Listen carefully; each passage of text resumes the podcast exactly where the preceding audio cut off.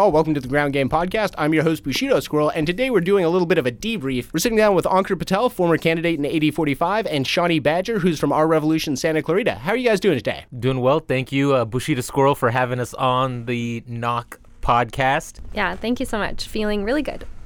so let's uh, let's talk a little bit about the election. Um, how do you feel like you did? Were you pretty happy with with the way things worked out? Are you okay with the way the district's going now?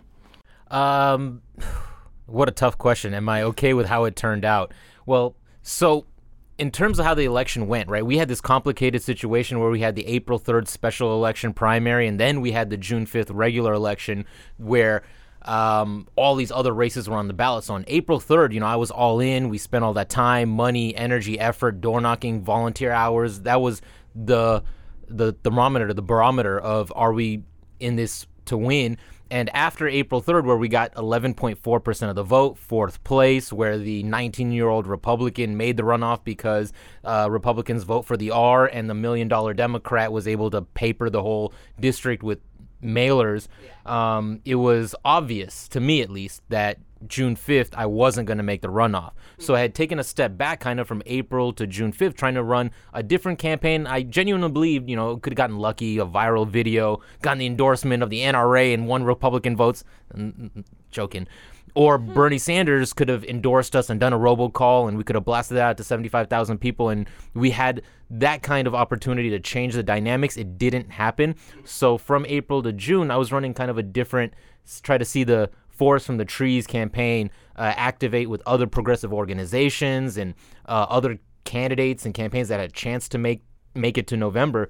And so I'm still in that process now. And again, thank you for having me on to talk about what these next steps are. Well, I, I want to talk about that real quick before we get into some of the, the other issues we're going to talk about. But using an electoral campaign as more than just getting elected, using that to create uh, a change in the discourse, get people thinking about other stuff. Uh, what are sort of, what do you see as the options opened up after that? Like now that the election's open, where do you take that energy? Well, let me take a step back and throw it over to Shawnee, who after the Bernie Sanders campaign, you know, what did that generate? How did that transition? Transition into what we see going on now? Um, yeah. So, well, I was a Bernie Sanders delegate, and I know after the Bernie Sanders campaign, um, you know, and after the convention, um, you know, Bernie started our revolution, and then you know, because I was so uh, involved in that presidential uh, primary, I you know, kind of followed Bernie after that, and um, uh, started uh, co-founded the uh, Our Revolution Santa Clarita Valley, and um, we kind of have been doing a lot of different organizing, you know, with our city council in Santa Clarita, which is very conservative, um, and uh, you know, various uh, local issues like that, and um, yeah, I think that we've really like made a change, uh, you know, in Santa Clarita, just in the Santa Clarita politics, because you know Santa Clarita, because it's so conservative, the Democrats are pretty moderate in Santa Clarita. So to be able to kind of like have a presence, you know, with our revolution in Santa Clarita, I feel like we've been able to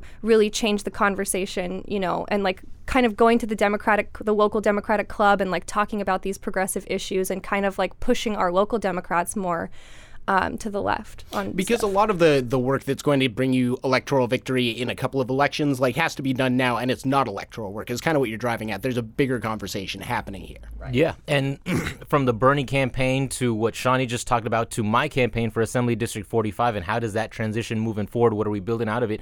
I think you know reflecting on why and how we didn't make the runoff. You know, I did 100 things wrong a day, but we still taken a step forward. And I think one of the big issues was starting early, having serious uh, capacity in terms of experienced staff, fundraising, and coordination between all these different progressive organizations who may support us, but what is the material benefit or the the the on the ground relevance of that. Ground Game LA came and knocked on some doors, you know, for two weekends in a row for my campaign. That was awesome. That was amazing. And, and seeing how we can coordinate around particular campaigns and candidates, I think that's where the Progressive Alliance, that concept of Gayle McLaughlin, another person who ran for statewide office from that position of progressive politics, is also transitioning into next steps. She's pushing that California Progressive Alliance. So this Progressive Alliance in Los Angeles, progressivealliance.la, if you want to check it out.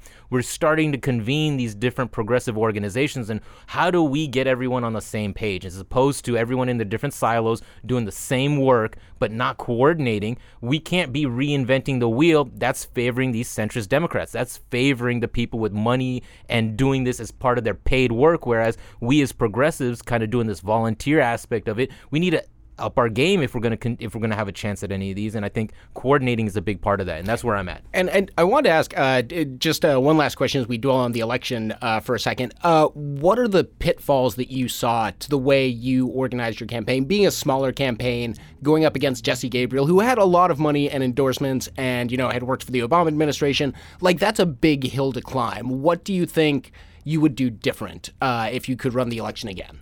I think again starting much earlier taking the fundraising more seriously and then having a day-to-day campaign manager those three points were so crucial to get early on and i'd highly encourage other folks to if you're running to really focus on those early and then categorize out the different aspects of the campaign and try to plug the right people in early right you can't have I mean, when you're running a volunteer based campaign, you take what help you can get when you can get it. And sometimes you end up putting people into positions uh, that the campaign needs communication director, social media, website, fundraising, uh, event planning, volunteer coordinating, whatever. And they're not necessarily the best person for that, but you have to have somebody, somebody's willing to do it. You put them in that situation, and it's not as great or as efficient or as transformational as it could be. You're not using the people with the right talent in the right position. That is where we have to hone in and and starting earlier, having more people as a part of it, identifying those tasks, and then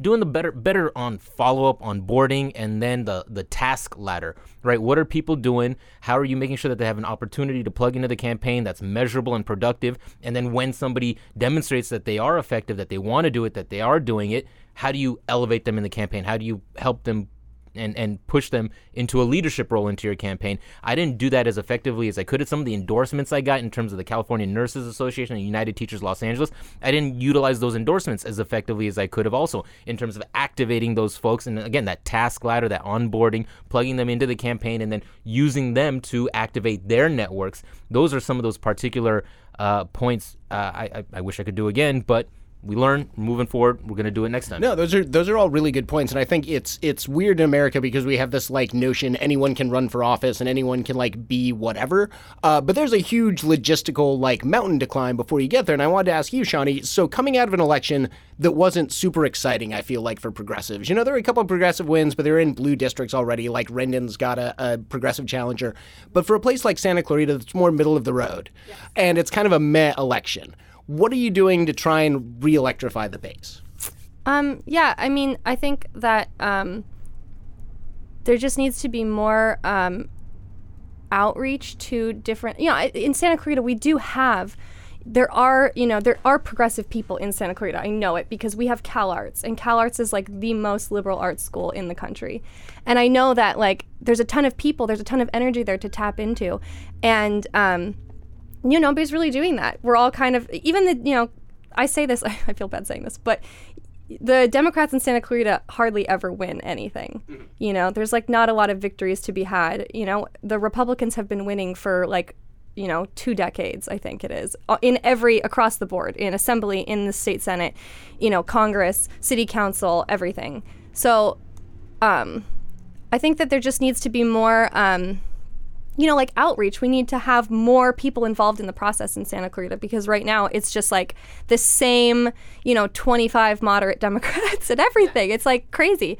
And, um, well, it's not so crazy. That's kind of the situation everywhere. Well, yeah. I think it's a little bit. I think it's different in Santa Clarita than in Los Angeles. Well, and, and, I was going to ask, as we uh, see Santa Clarita and places like the exurbs kind of grow and become more urban and have a lot more people move in, it seems like your calculations might be changing a little bit. Or do you think they're going to maintain this kind of suburban, like commuter status as communities, or will they kind of, you think, integrate more with Los Angeles metro area as a whole?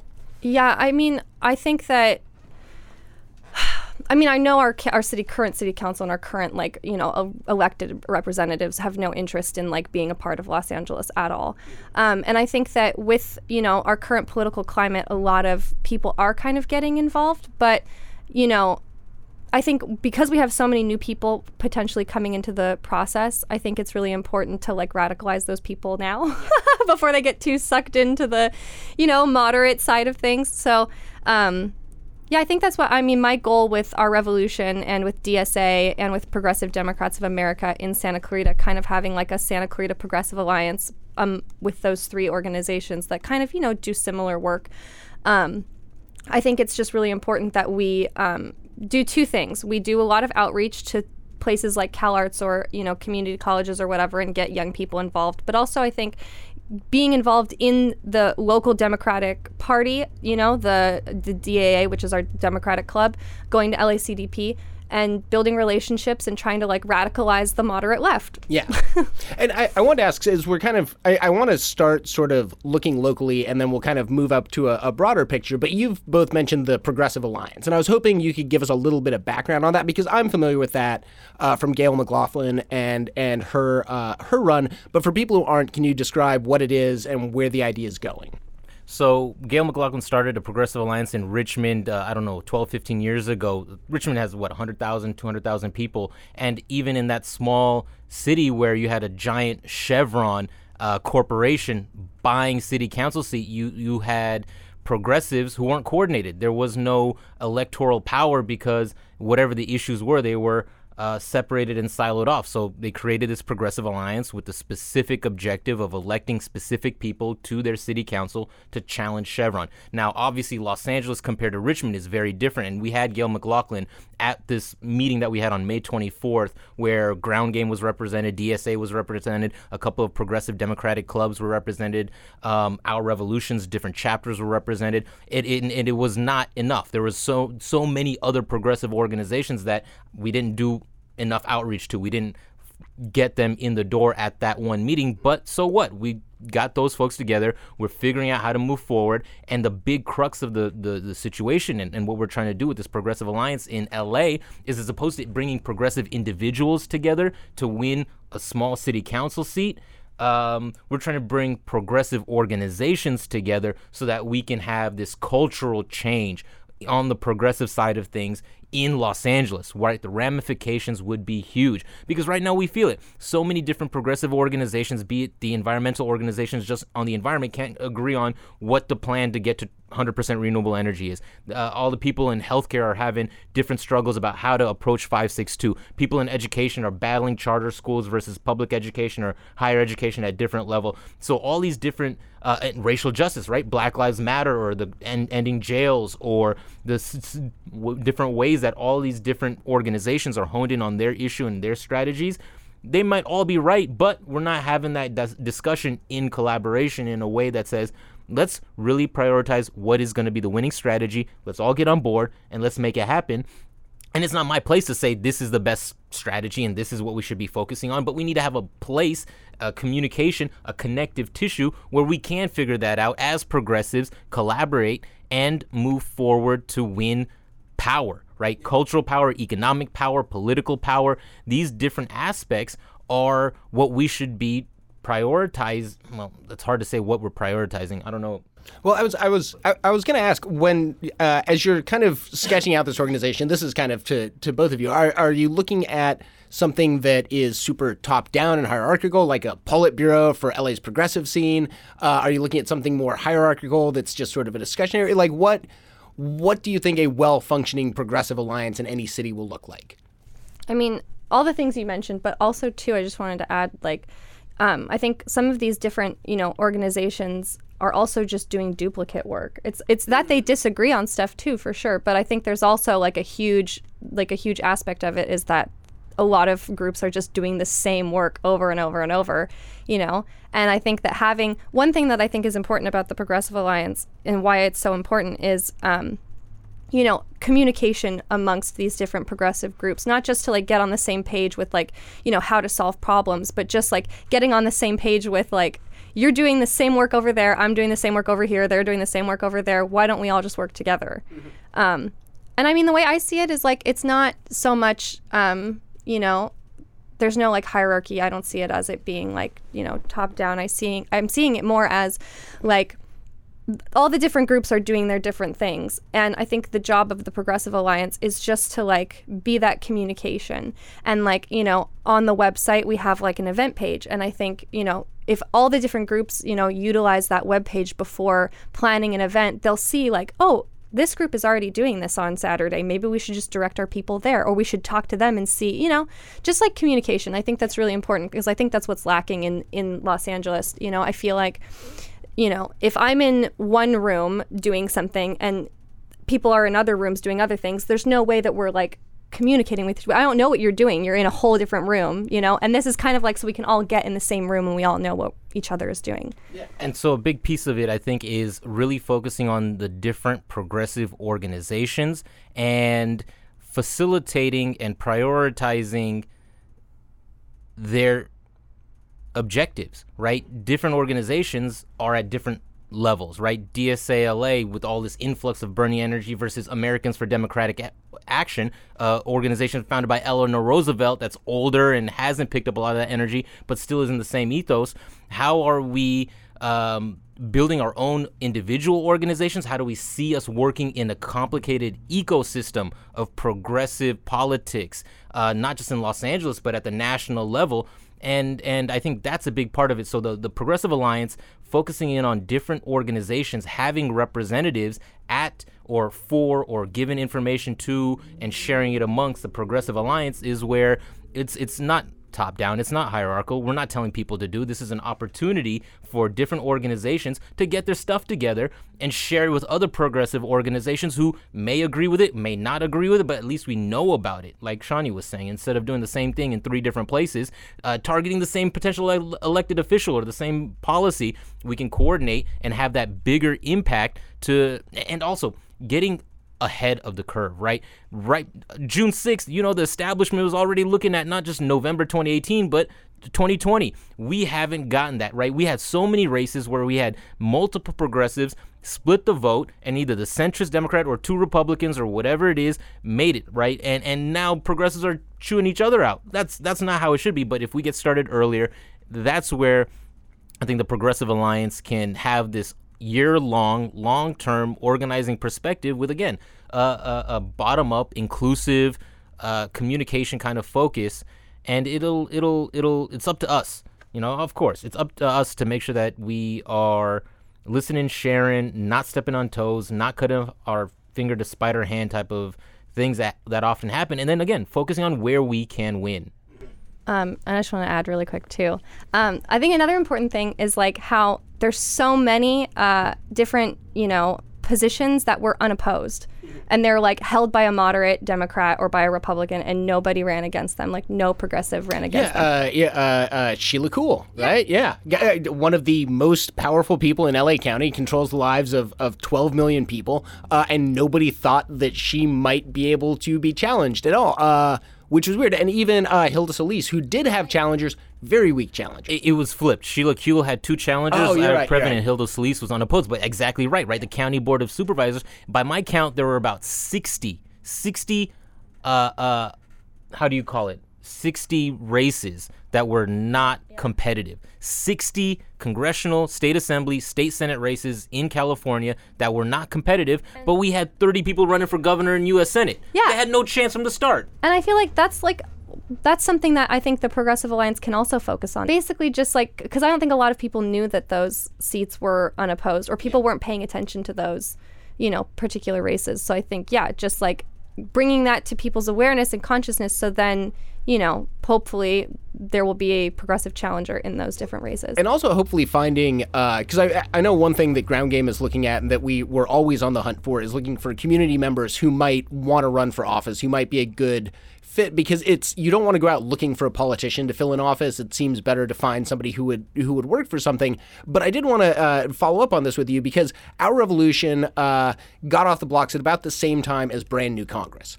And brand new Congress has done nothing at all. They seemed really exciting. I went to a couple of their meetings to see what they were about, uh, and then when I heard their plan and they tapped me to like be on the west side, and I was like, I'm not running somebody against Karen Bass.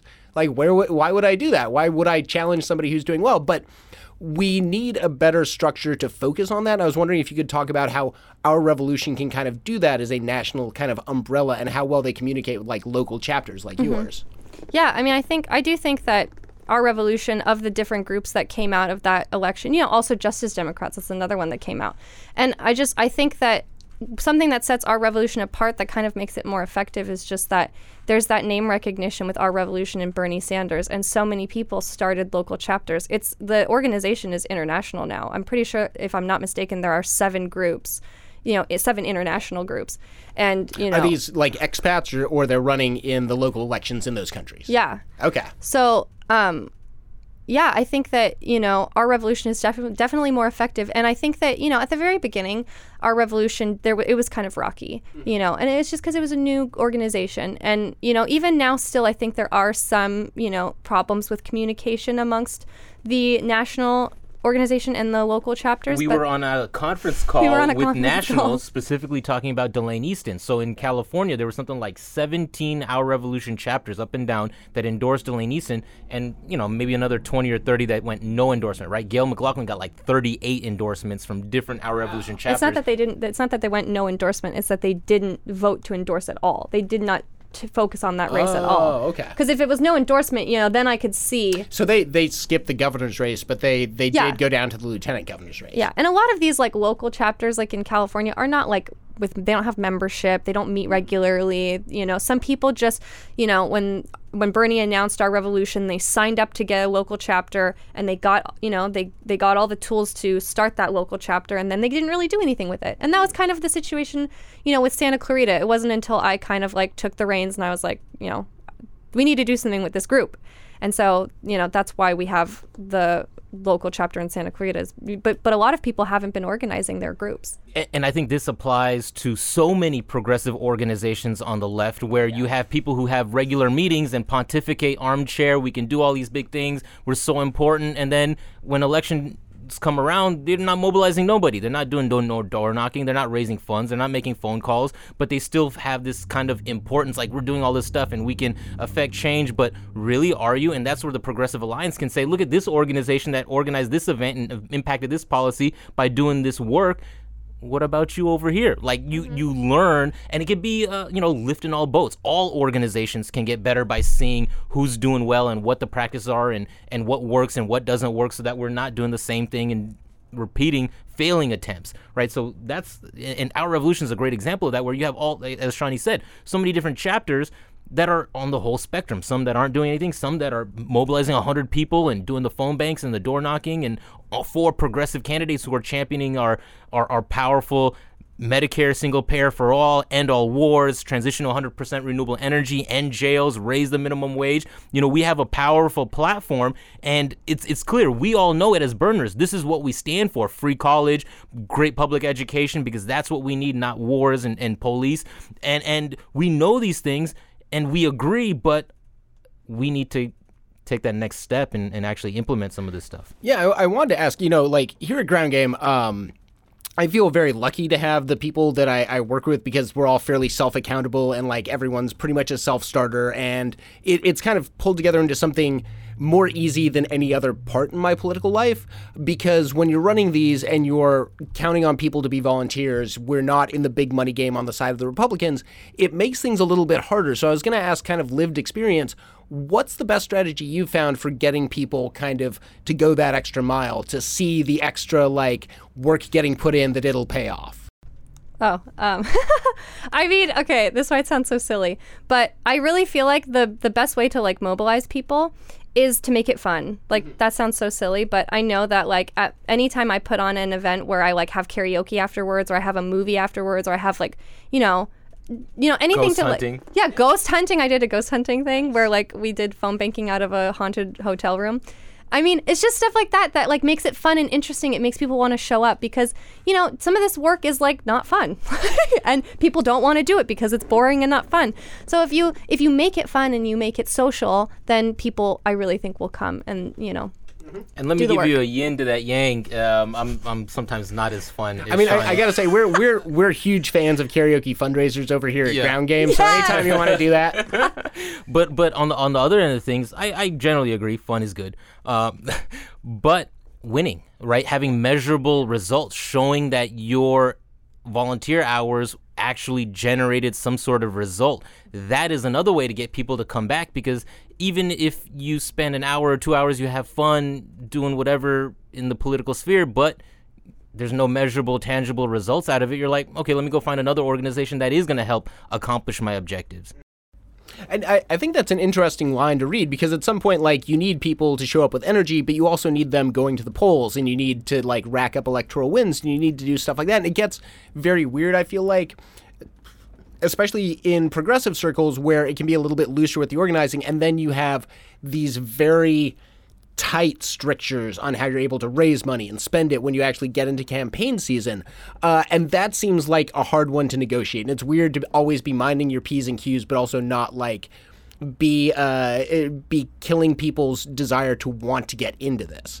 Um, what do you guys see coming up in the next couple of months as you're ramping up to November? Like, how are you going to combine these different kind of points of tension? Because that's what all organizing is. I found is finding different things that don't work and figuring out like, wait, how do I make these work together? How do I smooth over that that wrinkle, that that broken piece in the system? Well, I think this is part of it. Just getting this message out there, bringing people together, and, and then again being inclusive and prioritizing what needs to happen. We know homelessness and housing is such a serious issue. We know that there's billions of dollars allocated, and we know the establishment is going to try and put that money into developer pockets and police pockets, and we need to be organized to challenge it. We know there are real solutions with the She Does movement, with safe parking, and we need to hone in on that and implement that. We know that we have uh, uh, uh, electoral problems. We just had what 130,000 people left off the rolls in LA County, right? In terms of specifics on that issue. We know Costa Hawkins is going to be a galvanizing issue. The rent is too damned high, and we have a specific ballot initiative that can help address this. There's another ballot initiative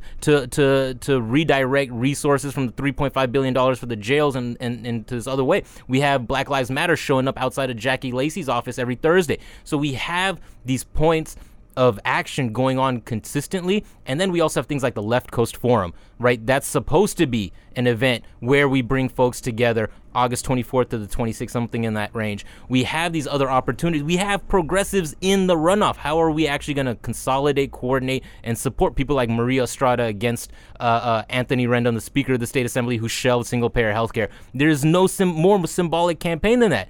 That we have people like Alex Villanueva, a sheriff candidate, a Democrat, uh, talking some progressive against a incumbent sheriff who's literally promoted the same people who protected jailhouse abuse. So we have these series of different things and just putting it out there, seeing what raises to the top, and then facilitating the, the, the communication coordination and, and the direct action to make wins happen in some of these races is I think the next work is, is the work for the next month, next two months. And then as we get into August, September, October, November, closer to that election, that's where we really have to hit our groove. Yeah.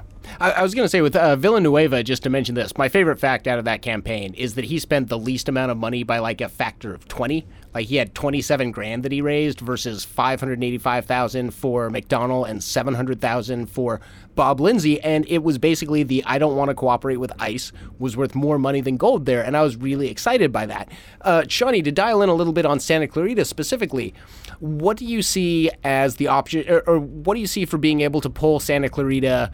Closer to like LA progressives? Or do you think that the progressive scene out there needs to flourish and kind of blossom on its own? Because it is a, it's a weird space. It's kind of a commuter commuter community. It's also not. It's just that our state is so huge and the city is so huge that something nearly 100 miles away is kind of kind of seen as an exurb, but is also kind of an alien land when you compare it to downtown LA. Yeah. I mean, I think that with Santa Clarita, it is a weird place and, you know, I don't know. I, I would like to jump from like Republican to like socialist like right now. I don't but think we're kind of in the middle with the Congress race and the state assembly race. Right. Yeah. I mean, that's what I mean. Like, you know, I mean, we can't have like a socialist, but there are, you know, there is some like pr- I don't know, progressive-ish candidates that we have running against our Republican incumbents. We have Katie Hill and Christy Smith, and you know, I'm going to support them. Um, but I do think that there's like a bigger picture to look at and i think that you know focusing on you know i don't know i want to look at you know 2020 like in santa clarita at least. I think that's a good you know i want to help maria estrada too though. We've endorsed maria estrada. But i think that like it's really important for I, me and our revolution in Santa Clarita to just start like really building um, our progressive base and getting those progressives you know what I want them to do hopefully is encourage them to get involved in the Democratic Party and you know kind of infiltrating that with the ADEM elections and you know getting involved with LACDP and maybe even getting elected to LACDP um, because I think that's the only way that you know we will have progressive wins you know in Santa Cruz but also you know in LA County too. I was at LACDP last night and it was literally uh, uh, oh gosh I can't remember Zenaida's dad's name. What's his name? Oh no. Mr. Huerta. yeah and, it was literally him and I and that's like the only former Bernie delegates you know that were there and there used to be more like more people used to come to LACDP but now nobody really comes and I think you know it's really sad we need to get more people involved in the in the Democratic Party I think So uh, we're going to assume, uh, for the purposes of this question, that you know 2018 works out, or the the general goes down in line with expectations. You know, the incumbents kind of sail through. There's no big upsets, but you guys are looking to 2020 now. What are the pressure points that you want to look at? What are the places where you think you're going to be the most effective as we enter into the 2020 presidential and larger national election? Because I think the midterm is going to be important for setting the tone, but 2020 is really where the money is going to be on the table. Yeah, 2020, right. Um, we're, we're in this space where these career politicians are playing musical chairs. Uh, we're we've been playing checkers and they've been playing chess, and we need to flip the script. So looking at 2020, it's it's again, I, I don't I can't emphasize it enough. Start looking at races early, identify where we're going to be able to challenge uh, effectively. And, and this cycle, 2018, has really helped us identify progressives who are willing to run, who could run, who maybe, and also progressives who shouldn't run, right? And and and really really align all that stuff, but then also sharpen our tools, our text banking, our phone banking, our, our data operations, our email, our social media, all that stuff is going to get sharpened through this 2018 cycle. And going into 2020, we need to be ready to pounce, right? Looking at the presidential race, we have no idea where it's going to go. Uh, we have a feeling that Bernie's going to throw throw in again, but that's not for sure, depending on how all these other folks get lined up. If it's Eric Garcetti, Kamala Harris, Cory Booker, Elizabeth Warren, who knows who jumps in the race still? Hillary Clinton could get back in it. Why? why oh God also I'm fairly confident Bernie will run Yeah, it, it seems like he's going to if he's if he's alive. But I wanted to turn the question to you. So, out in Santa Clarita, um, and as an organizer and activist specifically, uh, what are you seeing as the pressure points you want to go after, either electorally or outside of like the the campaign specifically? Um, I mean, if if uh, if you know we still have Steve Knight, I definitely would like to tackle that. But I mean, maybe hopefully Katie Hill will. Can I can I uh, segue real quick? Yeah. How are you feeling about that campaign right now? Because it, it seems like it's more of a toss up. Uh, Steve Knight got 53%, but if you combine the top two Democrats, they pulled 48%. So it doesn't seem like he's as safe as he could be, especially if like the Democrats can get their stuff together. But I, I, I might be an outlier on that one. Right, and and like, I mean, it's Santa Clarita. It's just so it's so crazy. There's so much like just infighting and drama in Santa Clarita.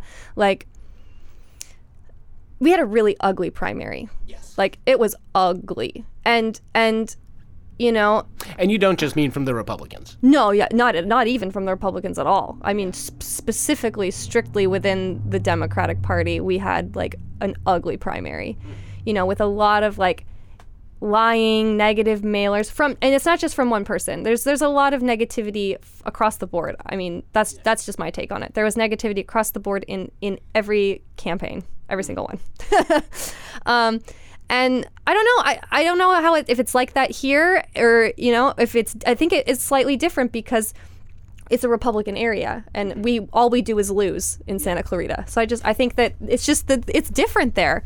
So um, yeah, I don't know. I'm I'm not super like I'm not you know. I mean, I want Katie Hill to win for sure, um, but I, you know, I'm not super excited. I'm not like yes, like you know, and and I, I think I'm not I'm not as bad as some other people. There's a lot of people who just you know I've heard them say they're not gonna they're not gonna mobilize at all for her, which is really sad because we need to get rid of Steve Knight. And some a lot of people are gonna let their personal you know feelings and the you know the drama and the infighting get in the way of getting rid of Steve Knight, and that's really sad. But it's, it's I don't know. That's the way that it, has been. It was like that last time. It's it's always been like that in Santa Clarita, from, from what I know. The the fear of incrementalism does tend to to hobble people who would, are kind of like center plus i find and that can be like a real problem when like i want to be an idealist which is why i you know, call myself a fully automated gay space luxury communist, but at the same time, like, I'll vote for a Democrat. You know, like, I'm pragmatic in that, like, I don't want the Republicans to have that seat of power.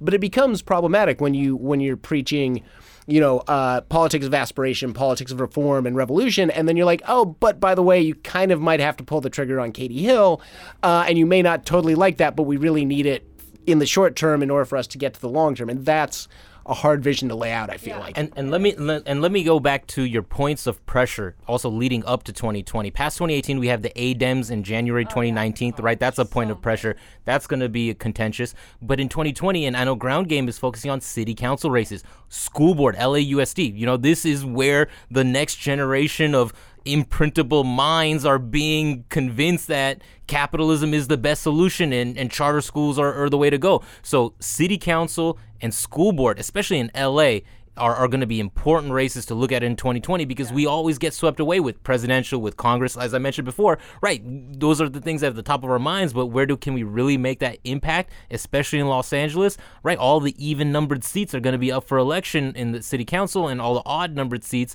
for for school boards. So those are uh, 12 important races that will impact the future of Los Angeles City, therefore California, therefore the world. So those are some specific pressure points outside of those congressional and presidential races that I think we need to again start early.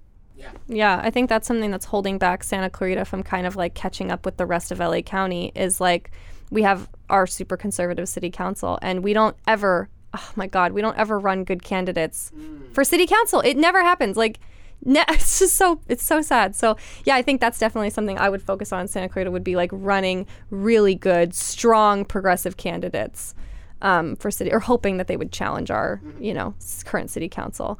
Um, so yeah, definitely that, and then um, ADEMS, and then in 2020, there's also I believe LACDP membership elections too. So definitely getting people elected to the LACDP, I think, would be really LACDP, important. Los Angeles County Democratic Party. Yeah, yeah. sorry, yeah. I talk no like worries. everyone knows what yeah, it is. no, we do, we do a lot of jargon, and uh, sometimes I forget because I'm so used to it. And then yeah. like people will come to a ground game meeting and like look like a lost puppy, and we have to stop and be like, "Hey, wait, somebody explain like those twelve letters you just threw out." Also, I don't know if you want to edit this in, but I remembered it's it, so it's Henry Huerta and I. We're the oh, only yes, yes. people at LACDP. You can throw that in yeah. if you want. well, I, I want to ask as we're as we're uh, getting towards the end here before we uh, touch on the Progressive Alliance once more. Uh, what advice do you guys have for like somebody looking to get into a race and somebody who's looking to like support and build grassroots structures? We'll start with you, Ankur. So before you get into a race, you got to be genuine about talking to people and getting a real assessment of do you have charisma enough? Do you have base enough? Do you have work experience or something that's going to give you that story that's going to resonate with people in your district? Do you know your district well enough? Or is the demographics right? But that basic thing, a lot of candidates didn't do that kind of work before getting into the race. That's that's really important. Can you raise money? Are you willing to raise money? Do you have a full time job you can't give up? Because you need to be a full time candidate. I, I 100% against people who think that they can do it on the side. That's a waste of their time and energy. They should get on board with somebody else who can be doing it full time. Those are a couple of those key points to look at as a candidate if you're going to try and get into this race.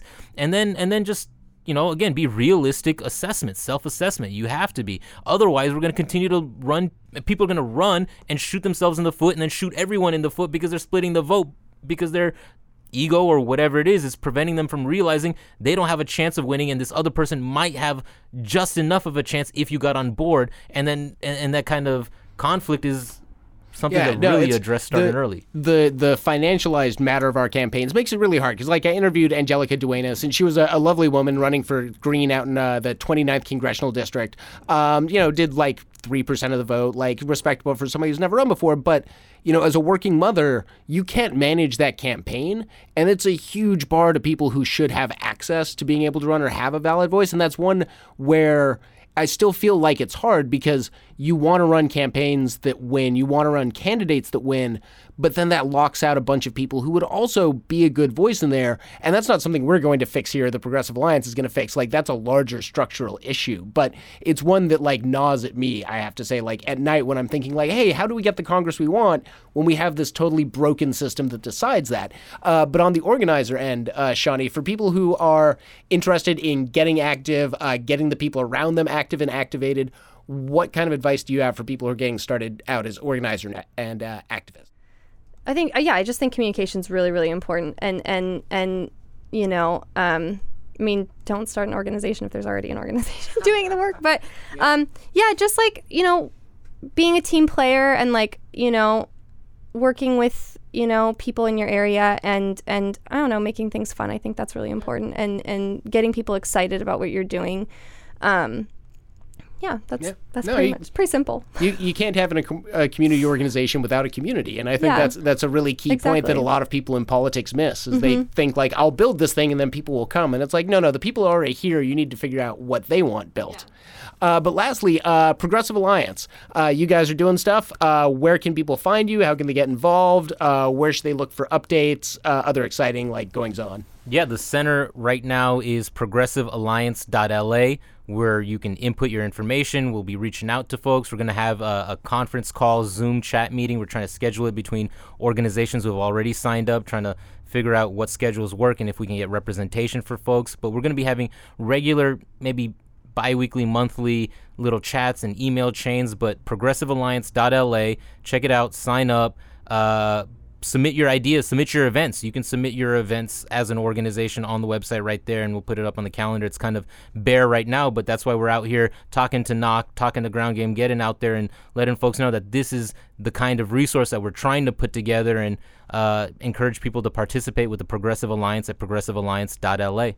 And uh, Shani, for uh, Revolution LA, how can people get involved, uh, Santa Clarita or outside of Santa Clarita? Yeah, um, I mean, if you go to our uh, progressivealliance.la, if you click on allies, our Revolution Santa Clarita slash the DSA Santa Clarita, we're like, you know, we're like a team.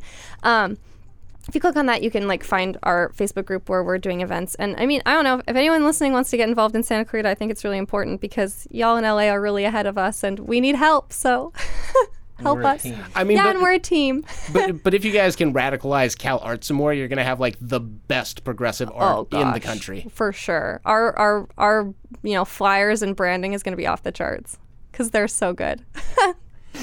Fantastic. Well, thank you guys very much for joining us. And uh, for the rest of you out there, you know, keep looking for uh, progressive places to get involved. Look out for the Progressive Alliance coming up in 2020. And Ground Game and Knock is going to be here, you know, uh, giving endorsements and voter guides and all that fun stuff. So hopefully you turn in. Thank you guys.